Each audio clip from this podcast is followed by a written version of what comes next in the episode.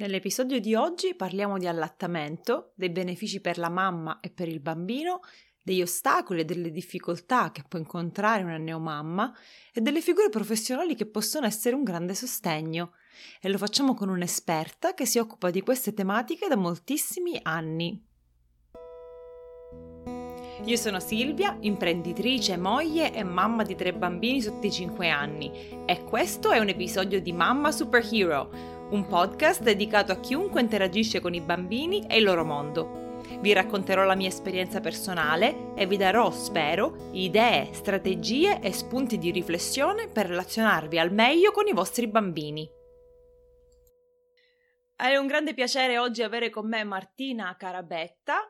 Eh, grazie Martina di aver accettato il mio invito a partecipare a questo podcast. Avremo una, una bella conversazione insieme. Martina, per chi non ti conosce, vuoi parlare un po' di te e raccontarci di cosa ti occupi? Sì, certo. Allora, io sono intanto una mamma, i miei figli sono grandicelli, diciamo, lavorano, hanno la fidanzata e, e sono una di IBCLC che eh, sta per consulente professionale in allattamento materno. La sigla non c'entra niente perché in realtà è in inglese. Ok, l'IBCLC è una consulente professionale, cioè una persona che proveniente da, diciamo, ambiti sanitari diversi ha preso questa certificazione specifica per essere in grado di fornire aiuto competente, puntuale sull'allattamento alle mamme e fare formazione specificatamente sull'allattamento.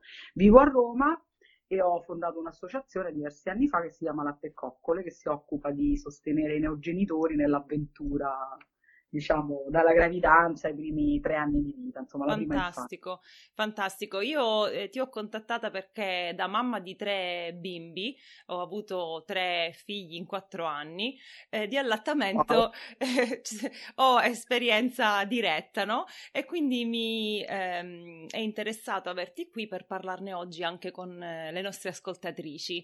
E, ehm, e la prima domanda è questa, l'allattamento è una bellissima esperienza e spesso si dice che è una cosa naturale, si sa che è eh, il meglio che possiamo offrire ai nostri bambini, però spesso l'inizio è difficile e doloroso ehm, e, una neomamma magari non, non lo sa, non se lo aspetta. Quindi quali sono i possibili ostacoli che ci si trova ad affrontare quando si inizia l'allattamento? Sì, hai colto diciamo un paio degli aspetti fondamentali che riguardano l'allattamento, nel senso che eh, bisogna intenderci su cosa eh, significa per noi il termine naturale, mm-hmm. ok? Cioè se noi intendiamo dire che allattare è naturale nel senso che madre natura ha previsto che quanto mammiferi eh, in un certo lasso di tempo il cucciolo umano prenda solo latte materno, ok, sì, è naturale ma se intendiamo dire che verrà spontaneo, semplice e in automatico, purtroppo questo non è vero, mm-hmm. ma non è vero semplicemente perché non corrisponde alla nostra, diciamo, eh, aspettativa fisiologica. Sì. Eh, noi, diciamo, tecnici dell'allattamento usiamo una, una definizione che è che l'allattamento è istintivo, naturale per il neonato, ma è appreso per la mamma. Ah. Questo cosa significa? Mm, sì, infatti, eh, questo significa che se il neonato nasce con determinati presupposti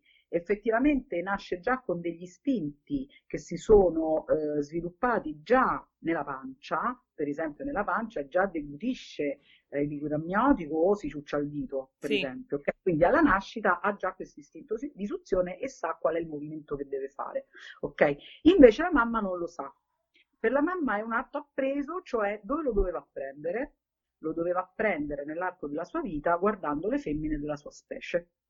E qui casca l'asino. Eh sì. Perché, eh sì, perché noi donne occidentali di questa generazione, diciamo, io probabilmente qualche anno in più eh, rispetto alle tue, diciamo, ascoltatrici, perché ho superato i 50, e già nella mia generazione eh, l'allattamento era diventata una cosa eh, fortunata sporadica, mh? cioè in Italia perlomeno, comunque in tutto l'Occidente, dalla seconda guerra mondiale in poi l'allattamento ha subito un declino drammatico che ha toccato il suo picco più basso, il suo momento più drammatico, perlomeno in Italia negli anni Ottanta. Quindi se eh, immagino una buona parte delle tue ascoltatrici è nata negli, negli anni Ottanta, sì. molto probabilmente non è stata allattata dalla sua mamma. Quindi dove l'ha presa questa cosa? In più mettiamoci che eh, il mondo occidentale, diciamo dalla rivoluzione industriale in poi, ha perso quello che era la famiglia allargata, eh, la, il cerchio familiare femminile di sostegno che c'era una volta. Quindi una donna generalmente diventa mamma senza aver avuto un'esperienza quotidiana, ordinaria, eh, eh di osservazione delle sue sorelline, fratellini, cuginetti, vicini di casa, quello che succedeva una volta nel cortile, nella piazza, eh, nel, nel, nel, circondario, come devo dire. Sì, sì. Okay. Questo, attenzione, che non è un fenomeno solo umano, è una cosa che per esempio conoscono molto molto bene gli zoologi, perché anche gli animali in cattività, i, i mammiferi, soprattutto quelli, diciamo, i grandi primati, quelli più vicini a noi, è stato dimostrato che per esempio quando vivono sempre in un giardino zoologico, comunque insomma in cattività, spesso se anche eh, succede il miracolo che eh, riescono a portare avanti una gravidanza e a partorire, eh, è notizia di questi giorni di quei due panda, non so bene dove, che sono finalmente dopo dieci anni riusciti ad accoppiare accoppiarsi, ma perché c'hanno sempre qualcuno che guarda. Beh, io stare al posto loro, ma poveretti, no? Ora c'è la quarantena, sono stati liberi realmente di fare quello che volevano, ok? Quindi noi è un po' come se vivessimo una sorta di giardino zoologico spesso nelle nostre città, ok? Eh, e quindi io non ho avuto l'occasione di imparare da bambina, piuttosto mm-hmm. magari ho dato il biberon a una bambola. Sì e per esempio il posizionamento di una bambola con un biberon è completamente diverso dal posizionamento di un bambino al seno, sì. banalmente. Mm? Ok? Quindi quando io aiuto le mamme ad allattare e vengono da noi in ambulatorio quando non c'è la quarantena eh, o mi mandano i video, in genere io vedo una mamma che si mette male, che sì. mette il bambino male. Mm? Perché? Perché istintivamente fa quello che ha imparato da bambina, dando il biberon a una bambola. Non ci avevo mai pensato, che riflessione veramente rivelatoria, eh? Eh sì, sì, sì, quindi una buona parte Quindi già, già un, primo, un, primo, ostacolo è il fatto che non abbiamo visto e non abbiamo abbastanza eh, familiarità con eh, eh proprio la, la, procedura, la, la, dinamica dell'allattamento. Sì, sì, sì esattamente. Mm-hmm. Un secondo ostacolo è dovuto al fatto che non conosciamo più proprio per il fatto che le, le precedenti almeno due generazioni non hanno allattato, quello che è la normalità del bambino allattato, la normalità della gestione di un bambino. Mm-hmm. Cioè, in genere, una mamma che si approccia alla maternità ha delle idee precostituite nella testa che si è formata senza rendersene conto, le ha assorbite. Mm-hmm. Queste idee che cosa dicono? Dicono che il bambino mangia e dorme, la poppata dura a seconda della versione della corrente di pensiero, 5 minuti e 5 minuti, 10 e 10, un quarto d'ora, un quarto d'ora, ma to proprio nelle, nella migliore delle ipotesi. Ehm, e quindi l'accudimento è una roba insomma che me la sbrigo in poco tempo e che fa 6 poppate al giorno. Allora, questo non esiste, appunto, se hai tre figli lo sai benissimo, eh sì. non, non, c'è, non, non c'è.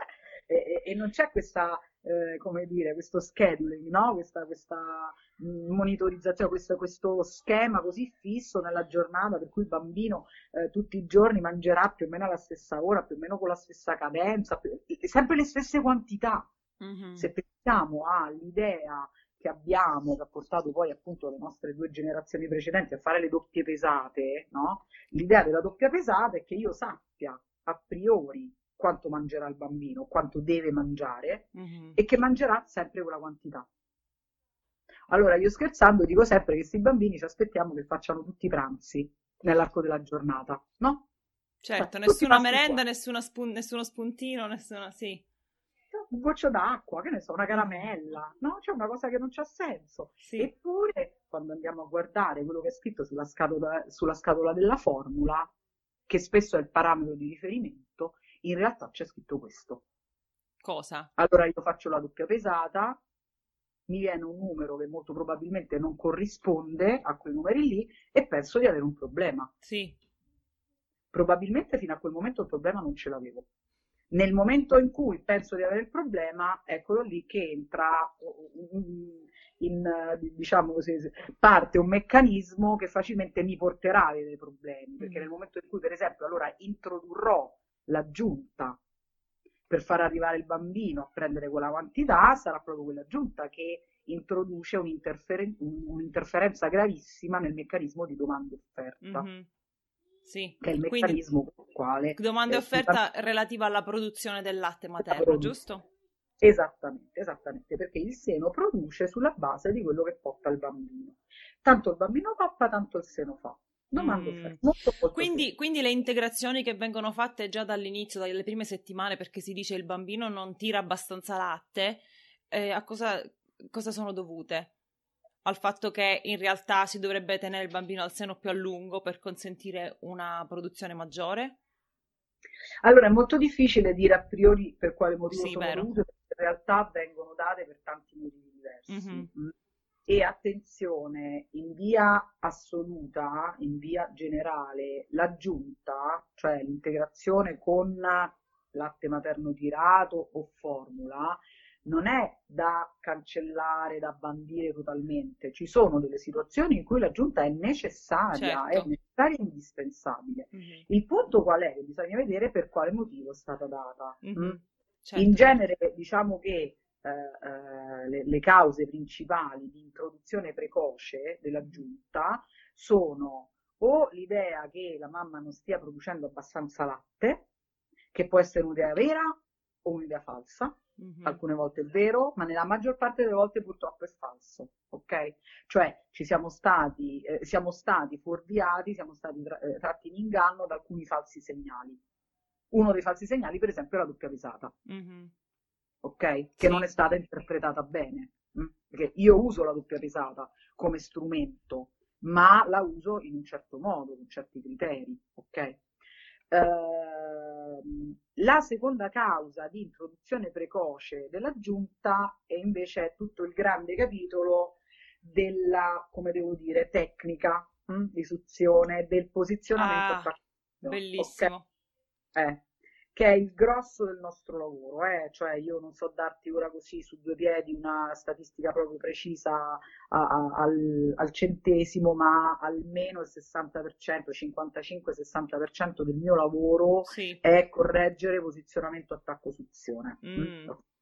E cioè spesso per tutto quello che ci siamo detti prima, e cioè la mia inesperienza come mamma e il fatto che il bambino alla nascita questo istinto che ha naturalmente viene eh, ostacolato, riceve delle interferenze dovute alla separazione dalla madre, la separazione precoce dalla madre, o l'introduzione precoce di ciuccio, glucosato, aggiunte, eccetera, tutto questo rende l'istinto del bambino meno efficace, cioè il bambino può perderlo. Mm. Ci sono delle ricerche estremamente interessanti, che ormai penso che abbiano 30 anni, fatte da ricercatori in Svezia, che hanno dimostrato che quando i bambini nascono senza medicalizzazione del parto e senza separazione dalla madre, tutti si attaccano perfettamente al seno. C'è quel concetto, quella cosa molto bella che spesso viene spiegata ai corsi preparto del crawling. Sì. Non so se l'hai sentito nominare, sì, sì. no? Sì, che è molto carino, alcune volte si fa, anche se io eh, tendo a pensare che non è necessario fare no. fatica al tubo, abbiamo le braccia, no? Poi, dovremmo parlare del motivo per cui Madre Natura ha previsto che ci sia il crawling, ma non è un motivo bello, quindi preferisco no. non, non, citarlo. No, no. E, ehm, però ecco, è stato dimostrato appunto che il bambino si arrampica da solo e si trova alla testa della sua mamma. sì. Quando è che il bambino invece rimane confuso sulla pancia della mamma, non riesce a capire cosa deve fare, oppure si attacca male, oppure si addormenta, mm, perde i punti di riferimento? Nel caso in cui la mamma ha avuto una medicalizzazione del parto e o il bambino è stato separato. Mm. Ma attenzione, stiamo parlando del 90% dei parti in ospedale. Eh sì. che sono il grosso dei parti oggi, perlomeno in Italia, mm-hmm. comunque in Occidente, perché eh, guardiamo i tassi di epidurale, di cesare, per carità il cesare è un salvavita quando serve, certo. eh? quindi lì bisogna scegliere il male minore, però sappiamo che in Italia abbiamo un tasso di cesare che non è giustificato mm. dai reali motivi salvavita, eh? sì. è un argomento molto lungo che non, non possiamo trattare in questo momento. Eh, parliamo del fatto che il bambino viene portato via, che ne so, per esempio per fare il bagnetto, che è una cosa assolutamente inutile. Yeah, sì, vero capito? E tutto questo interferisce con l'istinto del neonato. Mm-hmm. Quindi poi magari io, che comunque sono inesperta, la maggior parte delle volte sono al primo figlio, eh, mi trovo questo bimbo che non sa più cosa fare, io non so cosa fare e molto spesso ai noi lo metto male o si attacca male o poppa male e quindi mi vengono le ragadi oppure ho dolore ai capezzoli oppure il bambino si addormenta e non ciuccia abbastanza o sta attaccato le ore mm-hmm. ok sì. e questo spesso torniamo a, all'inizio della, della, della frase, della, della, questione, questo spesso porta a un'introduzione precoce dell'aggiunta, cioè se io vedo che il bambino in tot tempo non si soddisfa, tendo a voler accorciare i tempi, gli do l'aggiunta così poi mm-hmm. si addormenta e mi hanno detto che è meglio così, per esempio, ok? Sì. O può essere che effettivamente il bambino non riesca ad estrarre abbastanza latte, no? Mm-hmm. Allora la mia strategia, diciamo, il mio approccio è quello di andare a capire, no? E cercare di capire qual è il motivo per cui la mamma e il bambino stanno avendo queste difficoltà sì. e risolverle, rimuovere gli ostacoli affinché riescano a far ripartire o partire bene l'allattamento. Mm. Purtroppo questo tipo di conoscenze, questo tipo di informazioni, di esperienza professionale è molto rara oggi. Cioè noi BCLC ce l'abbiamo perché eh, è il nostro lavoro, ci siamo specificatamente formati su questo. Mm. L'operatore della salute eh, medio che ha a che fare con la mamma e il bambino spesso non ha sufficiente competenza, sufficiente formazione mm. per risolvere proprio il problema pratico. Sì. Mm. Quindi, Quindi su, sul territorio italiano non siete, diciamo, equamente distribuiti. Una, una persona, una mamma in, in, una regione, ci sono regioni che hanno più eh, esperti di allattamento? Come, come funziona? Per sì, purtroppo volesse... sì. sì. Un po' come in tutte le cose in Italia, il nord purtroppo è più avanti rispetto al sud ci sono intere regioni in questo momento che sono completamente scoperte e comunque considera che in questo momento certificati mm-hmm. sulla carta in tutta Italia siamo circa 200. Pochissimi. In questi, esatto, in questi 200 ci sono anche colleghi che magari hanno preso la certificazione per loro interesse personale, ma non stanno neanche operando come DCLC, mm, ok? Sì. Poi attenzione, non ci siamo solo noi, eh? A lavorare in questo campo, perché oltre a noi BCLC, l'altra figura, diciamo, specificatamente formata eh, come noi è la volontaria, la consulente della Lesce League. Sì.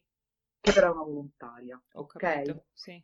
E ci sono alcune ostetiche, ci sono alcuni colleghi eh, per esempio, che pur non avendo la certificazione, negli anni hanno fatto un grande lavoro di formazione e aggiornamento, pur non essendo certificati, ma stiamo parlando sempre di persone che veramente cioè, ci conosciamo quasi tutti in tutta Italia per nome e cognome. Mm. Quindi, considerando che oggi abbiamo circa mezzo milione di nascite l'anno, capisci bene che eh, è veramente un lavoro enorme. Mm-hmm riuscire a trovare una persona sì. eh, in casa. Insomma, noi a Roma siamo messi relativamente bene perché siamo eh, un po' meno di 10, mm-hmm. eh?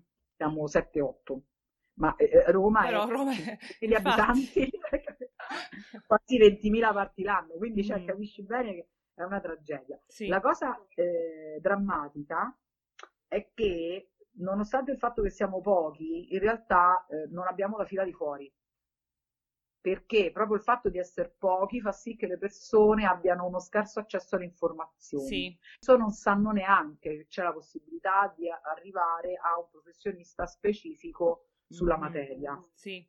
Io me ne sono accorta con alcune amiche o anche mia sorella che eh, sono, loro sono in Italia e, ehm, e, io stessa, quando hanno avuto il primo figlio, ho suggerito, per, perché conoscevo in prima persona le difficoltà o gli ostacoli o l'inesperienza che una neomamma deve comunque fronteggiare alla nascita del bambino, e ho suggerito delle ehm, esperte di allattamento, delle persone qualificate e certificate, però anche per loro, come, dice, proprio, come dicevi tu, è stato quasi impossibile eh, trovare qualcuno poi nella propria città completamente ehm, e quindi spesso si abbandona, no? si molla eh, l'allattamento perché non si riesce a superare queste, questi... Io per esempio eh, per tutti e tre i figli ho avuto l'esperienza opposta, cioè che avevo una sovrapproduzione di latte tale da, da creare un'altra serie di problemi altrettanto fastidiosi, eh, ah. però sono stata seguita settimana dopo settimana finché non siamo riusciti a regolarizzare, non, non so come avrei fatto altrimenti perché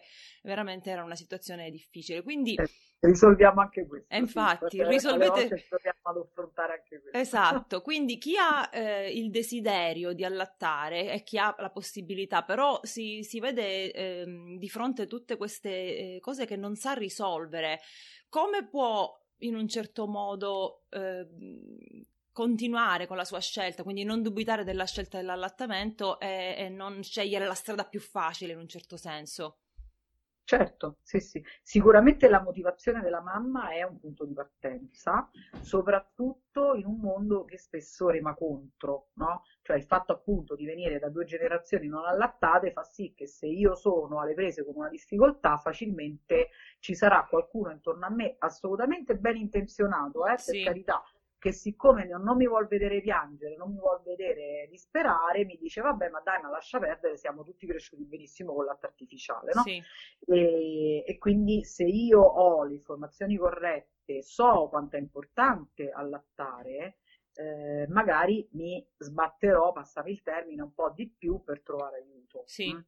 Un po' come facciamo attenzione per qualsiasi altro aspetto della nostra salute, no? Perché quando, per esempio, le persone appunto mi rispondono, beh, vabbè, ma alla fine, insomma, uno eh, va bene anche se dà il biberon, senza eh, giudicare le scelte personali, perché questo non è il mio lavoro, assolutamente, eh, mi piace ricordare sempre quello che diceva Winnicott, che è uno dei padri della pediatria moderna e della psicologia perinatale, che diceva che ognuno di noi fa del suo meglio con quello che ha a disposizione in quel momento. Esatto. No? E, ma se io ho informazioni parziali, non sono messo in grado di fare quella che si chiama la scelta informata, che è un mio diritto fondamentale come persona, come cittadino, come utente della salute. E quindi dire che allattare o non allattare sono equivalenti è falso. Mm? Non è vero. Come dicevi tu, eh, allattare, in realtà a noi ci piace diciamo, usare un altro termine, cioè che allattare è normale per la specie, mh? Mm? tutto il resto è inferiore. Ok?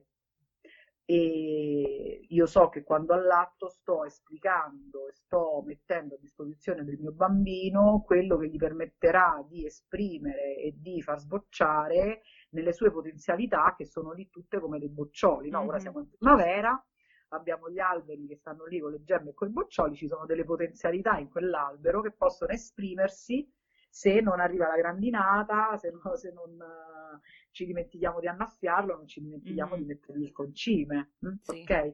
Allattare è questo, cioè permettere a quell'albero di diventare alto, bello, rigoglioso, che fa tanti fiori e tanti frutti. Mm-hmm. Ehm, quindi ecco, partire già con le informazioni generali è sicuramente un buon punto di partenza, ma poi ci vuole l'aiuto tempestivo tempestivo, perché nelle difficoltà di allattamento bisogna intervenire il più presto possibile. Sì, è vero, io me ne sono accorta subito che se non facevo qualcosa, insomma, le cose non sarebbero andate bene. Però eh, comunque volevo precisare, come hai detto tu, che il tuo compito o il vostro compito non è quello di giudicare, che ogni mamma è diversa e chi per motivi fisici, emotivi, eh, psicologici, quals- per qualsiasi motivo decide di non allattare, chiaramente non è una mamma inferiore, non è una cattiva mamma, eh, però mi piace quello che hai detto di, di avere informazioni complete per prendere una scelta informata. Quindi quali sono secondo te le, le, le informazioni che mancano quando una mamma decide di, eh, di non allattare? O non... Sì. guarda, ehm, vorrei sottolineare il fatto che una parte del mio lavoro è anche quello di accompagnare le mamme a smettere, mm.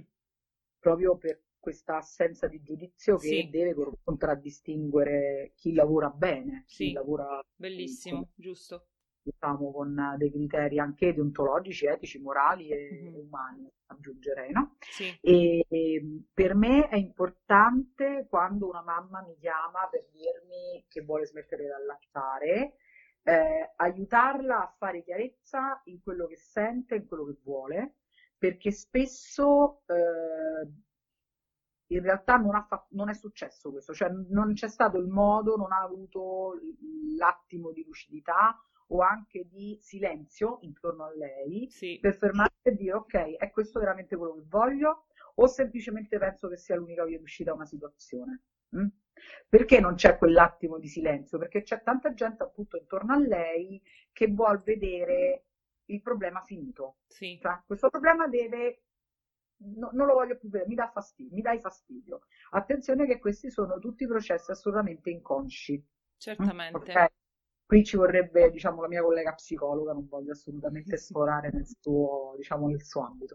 Eh, però quando io sto, sono preoccupata perché l'allattamento non sta funzionando e o il bambino non sta crescendo, è chiaro che quelli che ho intorno a me, ma che mi vogliono bene e che vogliono bene al bambino, dicono, no, ragazzi, ma se qui non sta funzionando smetti di allattare, ok? Sì. Allora per me è importante capire se questo è un desiderio che viene veramente da lei o se viene da qualcun altro e aiutarla a fare chiarezza. Dopo che lei ha fatto chiarezza, se rimane ferma nella sua intenzione, ragioniamo se quella è l'unica alternativa o se si può per esempio fare un allattamento misto mm-hmm. o se si può aspettare per esempio che il bambino inizi lo svezzamento, cioè quali sono anche le esigenze del bambino. Mm-hmm. Credo che sia importante parlare con la mamma, ma proprio perché lei debba fare, possa fare una scelta informata eh, parlare di quello che sono le sue necessità, le sue esigenze, le sue priorità e quali sono quelle di un neonato, quelle di un bambino. Sì. Dopodiché le darò tutte le informazioni per finire l'esperienza dell'allattamento in sicurezza, cioè in modo che lei abbia meno possibilmente effetti collaterali spiacevoli, come ingorghi, mastiti o cose di questo genere, sì. o problemi per il suo bambino che non deve rimanere senza alimentazione. Ok? Certamente. Molto molto interessante. Vuoi elencarci brevemente allora i benefici dell'allattamento e del latte materno sia per il neonato che per la mamma? Ok, quanti ore abbiamo? Hai ragione, è una domanda troppo lunga. No, scherzo, cercherò di essere sintetica. E, ehm, intanto partiamo dai benefici per la mamma. Allattare per la mamma è la naturale prosecuzione del ciclo riproduttivo che è iniziato col concepimento e eh, quindi il mio corpo si aspetta di allattare, non so come dire, hm? ok? Quindi allattare normalizza il rapido cambiamento ormonale, il rapido cambiamento del corpo che avviene con il parto, hm? ok? Eh, riduce il rischio di avere ingorghi, mastiti, ascessi eh, mi fa tornare l'utero più velocemente alle dimensioni di parto, mi fa tornare più velocemente al peso, al peso forma, eh, non mi fa avere squilibri ormonali, spesso le mamme che hanno problemi eh, diciamo della salute riproduttiva, mh? Mm, tutto si normalizza quando ho un figlio dal lato. Mm-hmm. È stato dimostrato da alcune ricerche, una in particolare che è stata pubblicata su The Lancet diversi anni fa, che è la rivista diciamo, scientifica più prestigiosa a livello mondiale, che quanto più io allatto, tanto più abbatto il mio rischio di avere un tumore a tutta quella che è la sfera sessuale riproduttiva, mm. quindi mammella, utero, endometrio, aie, mm, ok? C'è un abbattimento che riguarda diciamo ogni gravidanza, per ogni figlio che faccio c'è un tot che si riduce il rischio e poi un tot per ogni sei mesi di allattamento, quindi io wow. ho allattato i miei due figli, mi sono fatta i conti e ho detto ok, io ho il 108%, qualcuno gli serve qualcosa perché mi avanza. Mm-hmm ok? Poi è chiaro che se io fumo quattro pacchetti di sigarette al giorno, mangio male, vado a mangiare il fast food tutti i giorni, ho certo. uno stile di vita non sano, cioè non c'è solo quello, eh, Sì, certo. Quando noi parliamo di prevenzione della salute, soprattutto per quanto riguarda tutto quello che è la sfera femminile, la maggior parte delle azioni di prevenzione che noi facciamo sono in realtà di diagnosi precoce cioè quando io per esempio faccio il pap test, la mammografia, hm, non sto prevenendo, sto facendo una diagnosi precoce. Mm-hmm. Attenzione, la diagnosi precoce è sacrosanta certo. eh? e salva le vite. Ma di per sé non è che se io faccio il pap test ogni due anni allora non mi verrà il cancro. Mm-hmm. Ci sono delle cose invece che fanno prevenzione, cioè meno facilmente mi arriverà. E queste cose sono quelle che riguardano gli stili di vita. Sì. Camminare tutti i giorni, mangiare sano, non fumare e, nel caso delle donne, fare figli ed allattare. Incredibile. Ok? Eh, se io per esempio sono ipertesa, quando allatto più facilmente mi scende la pressione, se sono diabetica avrò meno bisogno di insulina, perché poi quando allatto il mio corpo ottimizza il suo eh, lavoro, come mm-hmm. ti devo dire, perché sì, sa sì. che sta lavorando per due, sì. ok?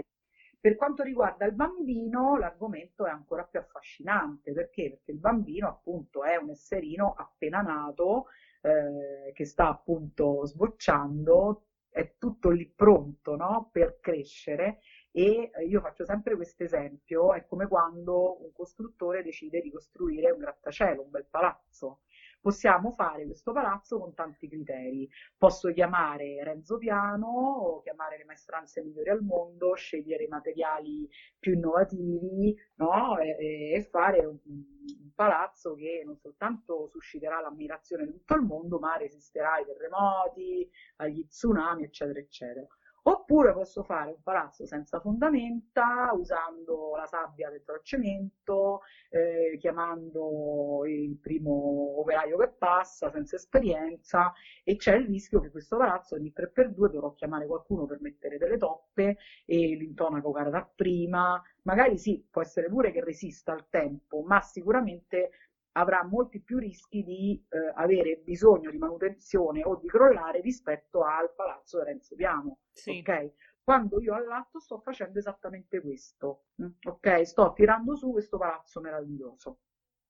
Benissimo. Quindi il bambino allattato, eh, per esempio, eh, a noi piace ecco, parlare al contrario, il bambino non allattato ha un rischio eh, di n volte maggiore di avere intanto quello che sono le malattie più tipiche che preoccupano noi mamme e che ci costano giorni di malattia, giorni di lavoro, giorni di preoccupazione, come le otiti, eh, la gastroenterite, dissenteria, tutta quella, la, diciamo, mm-hmm. la parte gastrointestinale, eh, ma fino addirittura l'appendicite.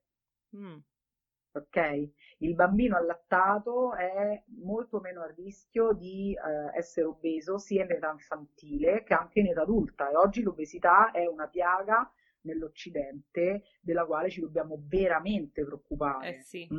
Io sto Poi negli Stati siamo... Uniti, quindi insomma, oh, mamma mia. confermo. Eh. Mamma mia, ma purtroppo guarda anche in Italia, perché paradossalmente, nonostante il fatto che l'Italia ha eh, alle sue spalle questa tradizione della dieta mediterranea, quindi dovremmo avere diciamo delle basi solide, sane di alimentazione, purtroppo invece, siccome l'abbiamo perduta la dieta, la dieta mediterranea, in questo momento condividiamo il, tis- il triste primato dell'obesità infantile in Europa insieme, vado a memoria, alla Spagna e Malta vado a memoria. Mamma mia. Esatto, questa cosa ci dovrebbe far molto riflettere. Sì, sì. Mm, okay. eh, allattare in realtà riduce questo rischio.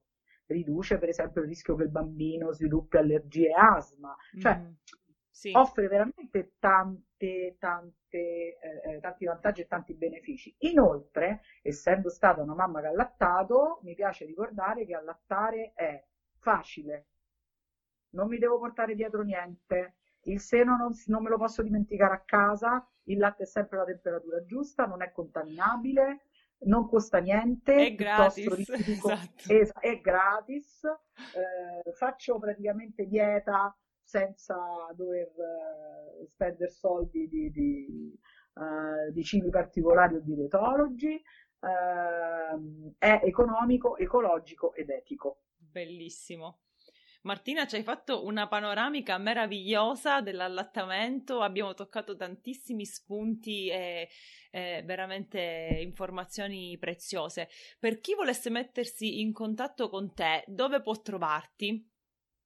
C'hai allora, un sito? Io... Hai, eh, sì. come, come funziona? Dunque, io ho un blog che si chiama consulenteallattamento.it, uh-huh. www.consulenteallattamento.it poi c'è il sito dell'associazione che si chiama Latte Coccole, che è lattecoccole.it. Poi sono sui social, fondamentalmente su Facebook, ho una bacheca personale che risponde al mio nome e cognome, una pagina sempre nome e cognome e poi c'è la pagina sempre dell'associazione che si chiama Latte Coccole Roma. Cercherò di lasciare, io cercherò di lasciare tutte le informazioni nella descrizione dell'episodio così eh, chi si vuole mettere Beh. in contatto ti può trovare i link. Va benissimo, ok. Grazie mille, è stato davvero un piacere conoscerti e mm, insomma avere più informazioni eh, al riguardo. Eh, se in un futuro volessi eh, affrontare altri argomenti, magari ti disturberò un'altra volta. Volentieri, nessun disturbo, è stato un piacere e grazie a tutte le ascoltatrici. Grazie, ciao e alla prossima. ciao.